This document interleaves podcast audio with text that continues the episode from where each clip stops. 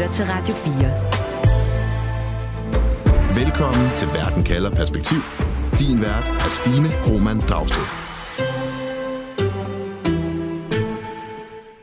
En af Danmarks allierede i NATO er kommet med denne her svada. Hamas er frihedskæmpere, Israel er krigsforbrydere, og det onde Vesten er medskyldige i massakren på civile palæstinensere i Gaza. Det er Tyrkiets præsident Erdogan, der i modsætning til resten af NATO-alliancen har taget Hamas' og palæstinensernes parti. Derfor spørger jeg i dag, hvorfor holder Erdogan med Hamas? Jeg hedder Stine Krohmann Dragsted. Velkommen til Verden kalder perspektiv, hvor jeg stiller et spørgsmål, der giver dig perspektiv på verden omkring os, og på under 30 minutter giver dig svar. Husk at følge Verden kalder i din podcast-app. Du lytter til Radio 4. Og velkommen til dig, Sultan Choban. Tak. Journalist med fra Istanbul. Sultan, de her ting, Erdogan siger, de lyder jo voldsomt, når man står i Danmark og lytter til dem med danske og vestlige ører, og de står i skarp mm. kontrast til Tyrkiets allierede i, i NATO, for eksempel Danmark, ikke? hvor vi ligesom har stillet os på Israels side og sagt, at Israel har lov til at forsvare sig selv. Overrasker det dig, Sultan, at Erdogan så klart tager palæstinensernes parti? Nej, overhovedet ikke. Øh, det er slet ikke noget nyt. Altså, det er en, øh, det er en holdning og et, en politik, som Erdogan har ført øh, i, i virkeligheden i alle de år. Han har været øh, leder i, øh, Tyrkiet. Vi ved, at den palæstinensiske sag står ham meget nært. Øh, vi ved også, at der er, en, øh, der er en meget, meget stor forventning til, at han går ud med, med, med den her slags holdninger, i hvert fald fra øh, fra Tyrkiet, fra hans øh, vælgere i Tyrkiet. Ikke kun hans vælgere i virkeligheden, øh, fra rigtig mange i Tyrkiet, som mener, at øh, øh, palæstinenserne er offrene øh, for, øh, for, for den her øh, konflikt øh, der, og krig, der foregår øh, lige nu. Så der har været en forventning til, at han øh, kom med en lidt øh, øh, hård udmelding, og det er den, vi ser... Øh, som i virkeligheden kommer lidt sent også, altså 10 dage efter, at øh, Israel starter øh, sin øh, bombardement af øh, Gaza. Mm. Øh, og, og i virkeligheden er det også, altså i Tyrkiet øh, skældner man ikke nødvendigvis øh, mellem Hamas og den palæstinensiske sag. Det er også derfor, han, han tør gå ud med den her udmelding. Godt, lad mig lige byde ind til gæst velkommen, nemlig dig, Hitaf Roshan. Mange tak. Hitaf, det lyder faktisk som om, du lige skal have telefonen op til øret, at vi kan høre de der AirPods starter lige med at sige. Ja. Øhm, Tyrkiet-ekspert, øh, som blandt andet har forsket i Tyrkiet på Dansk Institut for Internationale Studier og Center of War Studies på Syddansk Universitet. Hitaf, Erdogan går jo ud og kalder Hamas for frihedskæmpere. Hvad skal vi lægge i det? Øhm, jamen, vi skal ligge i det, at øh, Erdogan bare gør, hvad han har gjort i, øh, i 17 år, hvor han har kultiveret det her stærke forhold til Hamas, som Sultan taler ind i. Øh, så der, der er ikke noget nyt under solen her. Øh, det, der er nyt, tror jeg, øh, er, at man i fra europæisk offentlig, øh, off, fra den, den europæiske offentlige samtale side, øh, der er det nyt det her med at se øh, Erdogan, som jo er med i NATO og maler mellem Ukraine og Rusland og har alle mulige øh, tilknytninger til, øh, hvad kan man sige, til Vesten og til vestlige statslige og mellemstatslige institutioner, øh, at, at, han, at han ligner, at han tager at han tager side i den her sag her. Men, mm. men det, det er en del af Erdogans strategi, altså at kunne øh, både tale med Hamas, men også tale med Israel. Og Sultan, du siger jo, at folk i Tyrkiet er meget følsomme, netop når det gælder palæstinensernes sag. Hvorfor? Altså, hvordan kan du mærke det? Jamen det kan man for eksempel øh, sådan rent øh, visuelt øh, mærke på, at på de mange palæstinensiske flag, der hænger rundt omkring i, i det centrale øh, i det, undskyld, det centrale Istanbul øh, og, og øh, en masse graffiti har jeg set øh, med støtte til, til Palæstina med støtte til især Gaza selvfølgelig. Øh, man ser det i øh, i virkeligheden overalt i medierne, altså den måde øh, krigen bliver dækket på, det er tydeligt, at øh, den bærer præg af, af, af Erdogans linje, altså at der er en øh, særlig sådan, øh, øh, øh jeg vil ikke sige støtte, men i hvert fald en retorik, der, der, der er mere støttende over for den øh, palæstinens, over de palæstin, øh, palæstinensiske civile, end over for øh, for eksempel de israelske gisler osv. Mm. Nu siger I begge to, at det er normalen, altså det standpunkt, som Erdogan står med her. Øh, men Hitaf, altså da Hamas angriber Israel den 7. oktober og dræber cirka 1.200 israelere, der ringer Erdogan jo til Israels præsident, udtrykker medfølelse, fordømmelse over det her angreb, og samtidig så får Hamas-ledere i Tyrkiet, altså der befinder sig i Tyrkiet, de får faktisk også indirekte at vide, at de nok skal se og tage et andet sted hen, at Tyrkiet kan garantere for deres sikkerhed. En helt anden tone for Erdogan, altså lige efter det her terrorangreb i Israel, inden bombardementerne starter. Hitta, hvorfor ser vi Erdogan nærmest lave den her 180 grader vending og ende i den modsatte lejr, hvor han så fordømmer Israel og Vesten og forsvarer Hamas, som du siger egentlig er normalen? Ja, altså øh, mit argument vil være, at der ikke er nogen 180 graders vending at spore, at de her to parallelle virkeligheder kan, samt, kan godt samme eksistere samtidigt i Erdogans udenrigspolitik. Hmm. Og det er også fra vestlig side, der forsøger at tvinge Erdogan ind i en, er han med Israel eller er han med Palæstina, øh, form for sådan en binær logik, altså at man ikke kan spille på begge heste. Men, men det er jo det, som Erdogan gør. Det er det, han har gjort siden, i hvert fald siden 2016, hvor man har normaliseret forholdet til Israel efter øh, flotilla-affæren, øh, hvor at israelske kommandosoldater dræbte i omegnen af ni tyrkiske øh, civile øh, ud fra Gaza på sådan et redningsfartøj. Øh, I 16 genetablerer man diplomatiske relationer, og øh, tal fra sidste år viser, at handel mellem Israel og Tyrkiet er doblet øh, fra 16, eller i hvert fald fra 17 til 22. Og meget af det handler om, om, om isen, militær isenkram, og at man også står på samme side i mange andre dele af regionen. For eksempel Nagorno-Karabakh-konflikten mellem Azerbaijan og Armenien. Der står Israel og Tyrkiet på samme side bag Azerbaijan, sælger dem militært isenkram i kampen mod øh, Armenien.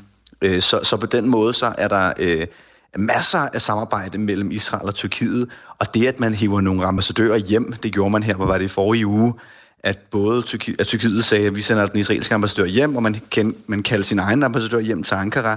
Øh, det, kan, det kan godt sameksistere med, at man har øh, fantastiske handelsrelationer med hinanden, mm. og det er øh, noget, der er afstemt med Tel Aviv, når, når Erdogan får lov til i den her aftales rammer at gå ud og sige, Hamas er en befælsorganisation, fordi det ved man øh, fra Israels side og fra Washingtons side, at det har Erdogan behov for, for det er en del af hans kontrakt med sine vælgere. Sultan, så det er ikke en 180 ja. graders vending fra Ankaras side, men det er i hvert fald en historie, vi fra vestlig side prøver at pådute ham. Og Sultan, det var jo præcis noget af det, du også sagde til mig, da vi talte sammen tidligere, at det i virkeligheden er os, der misforstår Erdogan. Altså, han har altid været pro-Hamas og pro-palæstinensisk, og han kan godt gå den her balancegang, hvor han Altså, han har jo også været tidligere været ude at støtte det muslimske broderskab, som Hamas udspringer af. Hamas' ledere har fået eksil i Tyrkiet, og han, altså Erdogan har flere gange mødtes med, med Hamas' politiske ledere. Så er du enig med Hetaf i, at det er Erdogan vant til det her med både at gå ud og tale dund og tale til os i Vesten, og så samtidig faktisk kunne bal- altså sådan balancere, så man ikke smækker med døren? Ja, det, det er i hvert fald det, vi ser her. Altså, men Erdogan er også den her leder, som er rigtig, rigtig dygtig til at finjustere sin øh, retorik, øh, alt efter hvordan øh, det politiske klima øh, og hans diplomatiske forhold øh, ser ud. Altså, jeg vil gerne gå lidt tilbage faktisk til 2009, øh, ved det her Davos topmøde. Vi kender det også som øh, the one minute moment, altså hvor Erdogan simpelthen stiller sig op imod den daværende israelske statsminister Shimon Peres og kalder ham og Israel for barnemordere og stormer ud af scenen øh, i en reaktion på, at han ikke får lov til at tale ud. Og det var, altså, det var i virkeligheden en episode, som fra Vesten, altså fra Vesten og fra et vestligt medieperspektiv blev beskrevet som pinligt. Han blev hyldet i Mellemøsten, og han blev hyldet i Tyrkiet. Altså det var simpelthen uset, at en, øh, en leder uh, kunne stille sig op mod Israel og, og tale i, i så hård en retorik. Men det kom han ud af, altså Øh, den krise kom han ud af, så han ved også, at øh, det kan han godt gøre. Og, og den her gang ser vi jo, at han balancerer det med, at han holder de diplomatiske døre åbent. Han siger, at han stadig, øh, øh, altså Tyrkiet, øh, meget gerne vil male øh, mellem den her, øh, i den her konflikt. Så han holder, altså han smækker ikke med dørene, når han øh, mm. kommer ud med de her udmeldinger. Og jeg vil meget gerne vende tilbage til det med, om han egentlig øh, kunne ende med at spille maler, og den sådan idé, som han har puttet på bordet om, at øh, han og Tyrkiet kunne ligesom garantere, hvis de to parter, Hamas og Israel, på et tidspunkt vil tale med hinanden. Men jeg vil gerne lige først udfordre jer på det her med, om han virkelig kan øh, både blæser ham helt i munden, uden at, øh, uden at tabe noget øh, på det. Altså, når Erdogan går ud så skarpt og tager et standpunkt, der står i kontrast, altså i modsætning til, hans, øh, til Tyrkiets partner i NATO. Du lytter til Verden kalder på Radio 4. For det er jo kun nogle få måneder siden, at Tyrkiets Erdogan og Israels Netanyahu for første gang i lang tid mødtes ansigt til ansigt og talte sammen, da de begge var til FN's generalforsamling i New York Sidste år udnævnte de to lande ambassadører til hinandens lande igen. Og faktisk så havde Erdogan så planlagt et øh, statsbesøg til Israel. Det besøg er nu aflyst. Så Sultan, det har vel en pris. Altså den her normalisering, vi har set, hvor Tyrkiet og Israel nærmede sig hinanden, den er vel slut nu på grund af krigen i Gaza? Altså den er i hvert fald på pause øh, lige nu, og det, Øh, det er lidt forventeligt. Altså, vi har set øh, i andre kriser også, øh, som, som øh, Tyrkiet har haft med, med andre lande, blandt andet Sverige, Tyskland, Holland, altså at man, man trækker sin ambassadør øh, hjem, øh, og det i virkeligheden øh, det er en reaktion. Øh, det, det er for at vise, at han tager det her alvorligt. Det er en, altså... Øh, den her, øh, den her optakt, eller den her øh, krig, vi, vi øh, bevidner nu, den er, den, den er lidt uset, og derfor øh, kræver Erdogans øh, vælger, og i virkeligheden også hans øh, allierede i Mellemøsten, at han tager øh, et standpunkt, og det gør han blandt andet øh, med den her udmelding, men også ved at trække sin ambassadør hjem. Det betyder mm. ikke, at det er slut øh, mellem øh, Tyrkiet og Israel. De har en stor økonomi øh, øh sammen, så det er i hvert fald ikke øh, der, vi er, ikke endnu. Okay.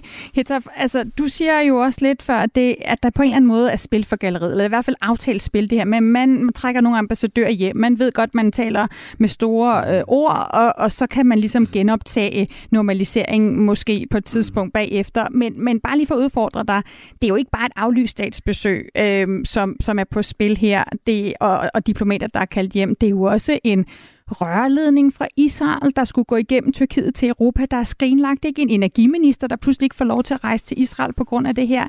Er der ikke en pris for Erdogan at betale? Helt rigtigt. Der, der har jo været de her, blandt andet altså, øh, øh, det her olierørsdiplomati mellem Israel og Tyrkiet, som jo altså bare for god ordens skyld er et kæmpe luftkastel indtil videre. Altså der er nogle rammedokumenter, men, men, men meget, meget langt ude i fremtiden er, af implementeringen af, af, af de her ting. Altså, så lige nu er det luftkasteller, man tager bordet.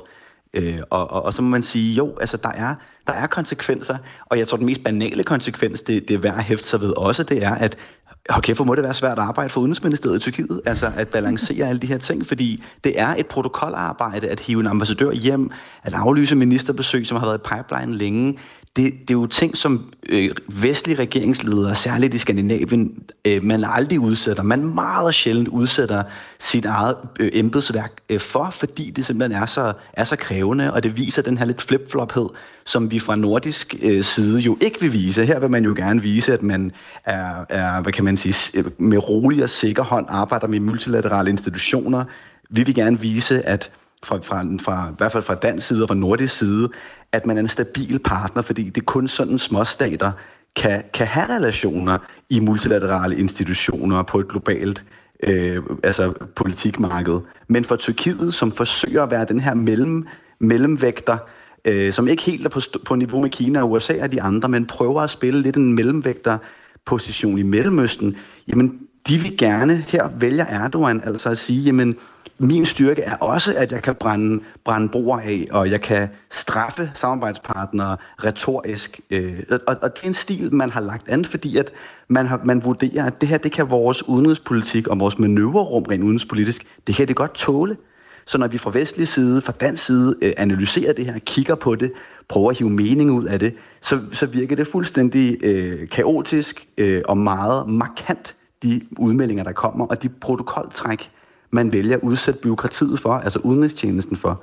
Men det er altså ret normalt i tyrkisk regi, øh, og er lidt mere normalt i Mellemøsten, øh, fordi der er så mange af de her mellemvægtstater, som forsøger at kæmpe en kamp om regional øh, øh, herredømme og, og regional status. Og der kan vi se, at Tyrkiet lige nu er op imod Ægypten og Katar, som er dem, der har fået stafetten fra Washington i at male lidt mere imellem Hamas og Israel. Vi har set flere gisler blive frigjort, i, hvor at Hamas har sagt, at det har, det har været muligt igennem diplomatisk pres og diplomatisk arbejde mellem Ægypten og Katar. Og Tyrkiet vil gerne ind i den folk. Tyrkiet vil rigtig gerne have den malerstatus. Øh, så der er en kamp mellem i, i, i kulisserne, hvor at Erdogan kæmper med golfmonarkierne om større indflydelse. Og her har man så vurderet fra Ankaras side, at det giver pondus at kunne gøre det her med Israel.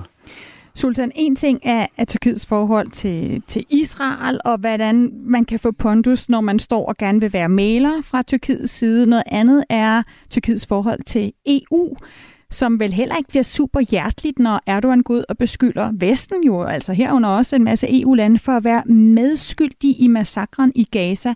Hvad, hvad er der på spil, ikke bare for Erdogan, men også, også i EU, når vi står så stejlt over for hinanden i den her krig?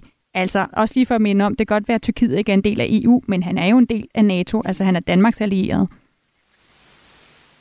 Ja, altså, øh, det, det ene aspekt af det her er ligesom, at Erdogan fuldstændig har givet op på EU i forhold til et øh, øh, medlemskab og så videre. Så ligesom den, den kamp har han lagt væk.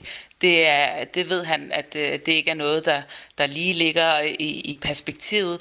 Det er ligesom det ene, men, men så har vi også set, at han øh, i, i de sidste mange år, i virkeligheden i, i, i 10 år, har, har brugt den her, det her narrativ om, at Tyrkiet har egentlig ikke brug, øh, brug for Vesten, eller EU, eller NATO for den sags skyld, men at det er tværtimod at dem, der har brug for Tyrkiet. Altså han, han, øh, han sætter det op på den her måde, og det, det er noget, der... Øh, og hvad mener han der, Det kan lyde Sultan? vanvittigt i vores Altså, vores, hvad? Jamen, han mener, at Tyrkiet er stærkere end det, at Tyrkiet er mere end det, og at Tyrkiet har nogle, en række andre alliancer, som er, er vigtigere at pleje, end at øh, bukke sig for Vesten. Fordi det her, det er også en, altså, ikke bare en reaktion øh, mod Israel og Israels vestlige allierede, det er jo også i virkeligheden en, øh, en standpunkt mod USA og den støtte USA øh, giver Israel, men i virkeligheden også den her øh, F-16 våbenaftale, som øh, USA ikke har kunne levere Tyrkiet i, i efterhånden mange øh, mange år nu, og Tyrkiet har, mener de i hvert fald selv, øh, øh, forsøgt på flere forskellige øh, politiske, øh, diplomatiske måder at løse øh, den her krise, øh, men vi har ikke set et resultat af den endnu. Så det, for Tyrkiet er det en, øh, en, en undskyldning for at vende sig mod blandt andet Mellemøsten, blandt andet Rusland.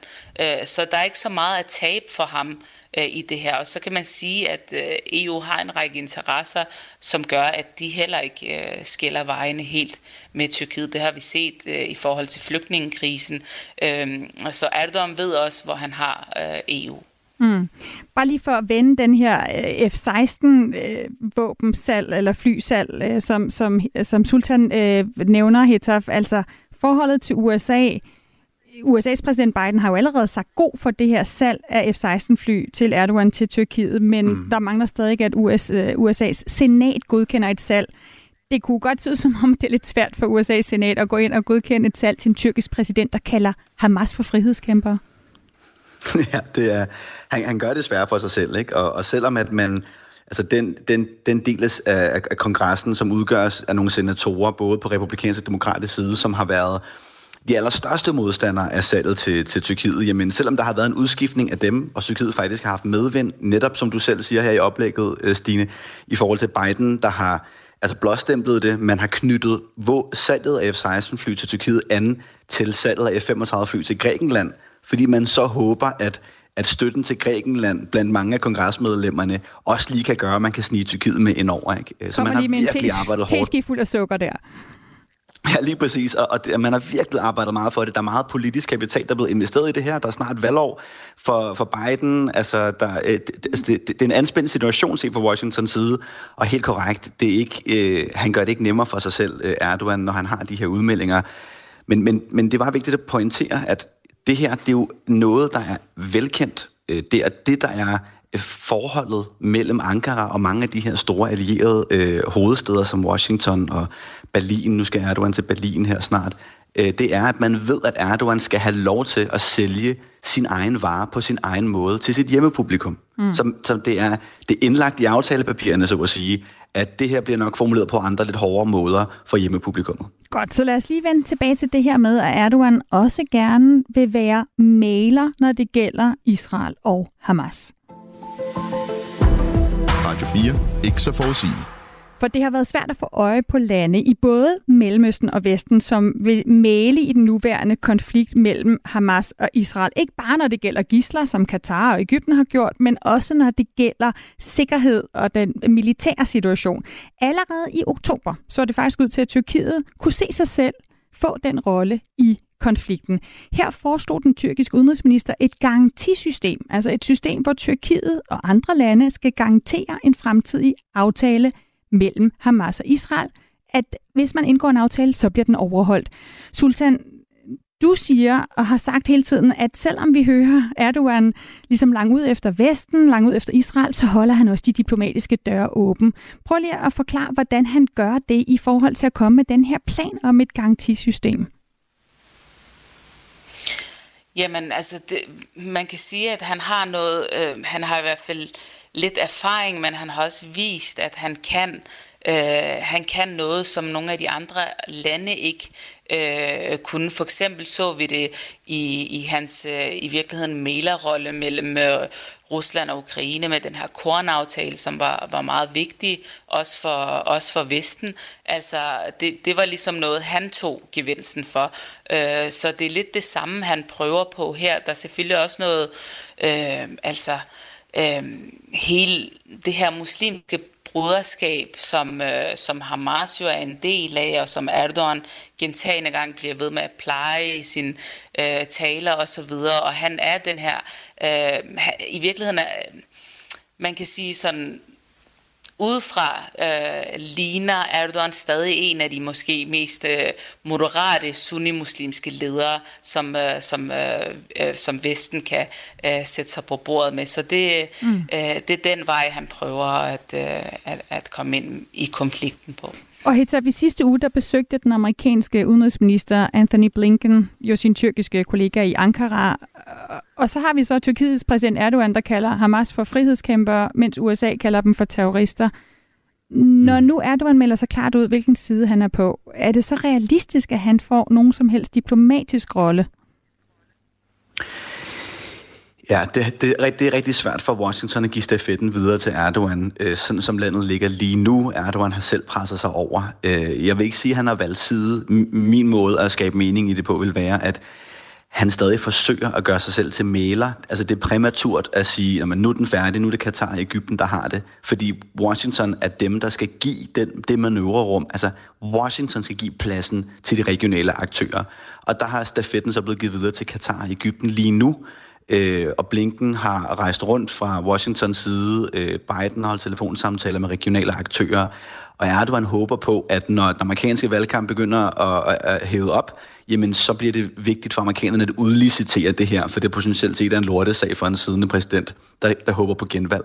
Så, så Erdogan er i kulissen spørger stadig blandt mange andre aktører. Libanesisk premierminister, der også har fremlagt en fredsplan. Ægypten og Katar, som altså med udfordringer øh, lige nu har stafetten, øh, så håber Erdogan på, at der kommer noget metaltrættet fra amerikansk side, der vil give mere plads til, til Erdogan. Hvorfor håber han på det? Hvad er det, han kan opnå selv med at få mere plads øh, i, i den region, at han gerne vil spille en større rolle i? Det første, øh, det er, at indrigspolitisk vinder han enormt meget. Sultan har talt meget ind i det her med, hvordan Palæstina-spørgsmålet, og her ikke bare Hamas som aktør, men også øh, PLO og Fatah og, og øh, alt det, der har været palæstinensisk politik øh, igennem 70'erne, 80'erne og 90'erne, har fyldt enormt meget i tyrkisk venstrefløj og tyrkisk nationalisme, og særligt også hos øh, AKP's islamistiske vælgere. Så det at stille sig på en malende side, der hjælper øh, i citationstegn vores brødre og søstre, altså vores islamiske brødre og søstre, det er den måde, han omtaler befolkningen i Gaza på, øh, jamen det er en sikker vinder for Erdogans mange forskellige vælgergrupperinger, og i særdeleshed hans, øh, militant, hans islamistiske øh, konservative, kulturkonservative vælgere, og man står fra AKP's side over for regionalvalg næste år, som kommer til at være enormt sigende i forhold til parlamentsvalg fremover. Det er kampen om Istanbul og Ankara som store byer. Altså, der er så mange ting på spil indrigspolitisk for Erdogan, som han rigtig gerne vil, vil gøre det nemmere for sig selv at hive sådan en, et trofæ hjem, som kunne være en mælingssituation. Og nummer to, det er udenrigspolitisk. Erdogan, Ankara har altid forsøgt at spille en større rolle blandt golfmonarkierne i Mellemøsten syd for Ankara, øh, fordi det er vigtigt at kunne øh, at blive set som sådan en mellemvægter, altså en man, man kan gå til som maler, en som, som har et stake i øh, konflikter, voldelige som ikke voldelige. Øh, og der kæmper han jo mellem altså Katar og Ægypten og masse andre, og Saudi-Arabien, fordi der er simpelthen nu med amerikanernes tilbagetrækning fra Mellemøsten øh, og mindre og mindre opmærksomhed, mere og mere autonomi til, de, til golfmonarkierne, øh, jamen så er der altså en spillearena, hvor Erdogan gerne vil gøre sig gældende.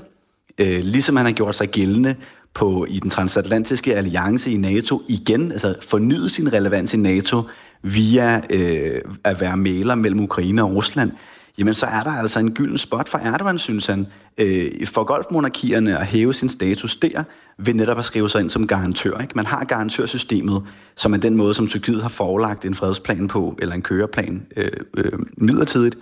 Det har man allerede på Kyberen, øh, og det har jo gjort, at Tyrkiet, også med sin militære invasion i 1974 i Kyberen, er blevet knyttet så tæt sammen med den kypriotiske skæbne, og man vil på samme måde også med at skrive sig ind som en garantør i Israel-Palæstina-konflikten, knytte sin egen skæbne til palæstinensernes og israelernes skæbne. Altså skrive sig ind i flere konflikter for at få øh, de pladser ved bordet, som giver status, som giver medindflydelse for Erdogan. Det er det, man søger. Erdogan er simpelthen ved at skrive sig ind i en større del af historien her i Mellemøsten. Vi er nået til en konklusion. Du lytter til Radio 4. Og du lytter til Verden kalder, hvor jeg i dag spørger, hvorfor holder Erdogan med Hamas? Sultan Choban, hvad er dit svar på det spørgsmål? Jamen, det gør han øh, ikke kun øh, på grund af den værdipolitik, der er i det for ham, men fordi han simpelthen er leder i et land, som har en meget, meget stor sympati øh, og medfølelse med den palæstinensiske sag, og at man ikke skældner øh, Øh, mellem Hamas og den palæstinensiske sag. Så Sultan, når vi i, måske her i de vestlige medier i starten sagde, at han lidt øh, blev taget med bukserne nede, da Hamas øh, angreb Israel, og han pludselig ikke vidste, hvilken fod han skulle stå på, så vender du det om og siger, at det her, det kan faktisk blive øh, en, altså som Hittavos siger, sådan et, et gyldent spot for, for øh, Erdogan. Der er pludselig en arena, han kan træde ind på. Jamen det er der, og Erdogan elsker at være de svages leder, og det er også det, han gør her øh, igen. Altså det så vi også med Syrien. Øh, han vil gerne øh, være, øh, være på det svage side. Han vil gerne være der, hvor, øh, eller han vil gerne øh, i hvert fald øh, være vokal der, hvor andre øh, muslimske ledere ikke nødvendigvis øh, kan. Men vi skal også, altså vi må heller ikke overse ligesom, den antipati og i, i, i nogen grad også øh, antisemitisme, som hersker, hersker i Tyrkiet, og det kommer især fra de mere konservative dele af, af, af Tyrkiet, af udkants-Tyrkiet. Øhm, som måske ikke er lige så vokal i Tyrkiet som i nogle af de andre muslimske øh, dominerende lande, men den findes også i Tyrkiet. Mm. Så, så det er også øh, øh, det er i hvert fald også øh, en gruppe, som Erdogan taler til, når han gør det her. Så igen, indrigspolitisk er der meget, han, mange, han stiller tilfreds øh, ved at holde med Hamas og palæstinenserne. Hetaf, øh, øh, hvorfor holder Erdogan med Hamas? Erdogan holder først og fremmest med sig selv. Så Erdogan, han forsøger at skrive sig selv ind i så mange konflikter og multilaterale øh, hvad kan man sige, organisationers forsøg på at løse voldelige konflikter, altså FN-medieret i øh, Rusland og Ukraine, forhåbentlig nu her, forhåbentlig fra Ankaras side med Ankara, eller med Hamas og med Gaza, øh, og Israel, fordi at det giver ham en plads ved bordet. Altså det giver ham en forhandlingssituation per default. Han skal inviteres med. Han bliver en af de uundgåelige i invitationslisten. Og ved at være uundgåelig, ved at gøre Ankara uundgåelig, så får Ankara mere at skulle have sagt i regionen. Øh, og, og det er det, Erdogan søger. Han er på sin egen side. Okay. Han vælger ikke side. Sådan sagde Hetaf Roshan, altså Tyrkiet-ekspert, øh, som blandt andet har forsket i Tyrkiet på Dansk Institut for Internationale Studier. Mirko, tror du, jeg på de næste 55 minutter kan blive omvendt til at blive sådan en, en rigtig Swifty, ligesom dig? Jeg tror ikke, vi har brug for 55 minutter. Only in America er Danmarks eneste program dedikeret udelukkende til amerikansk kultur. Er det nu, at vi sætter Crime River på? Ja, det tror jeg ikke, vi skal gøre, fordi... Øh... Er den sang blevet cancelled, eller hvad? Hver uge opdaterer Frederik Dirk Gottlieb og Mirko Reimer Elster, der på det vigtigste, vildeste og mest vanvittige fra Guds eget land. Det tror jeg, det, det tror det kommer til at ske. altså, jeg tror, at Justin Timberlake er blevet toxic. Lyt til Only in America i Radio 4's app, eller der, hvor du lytter til podcast. Radio 4 ikke så forudsigelig.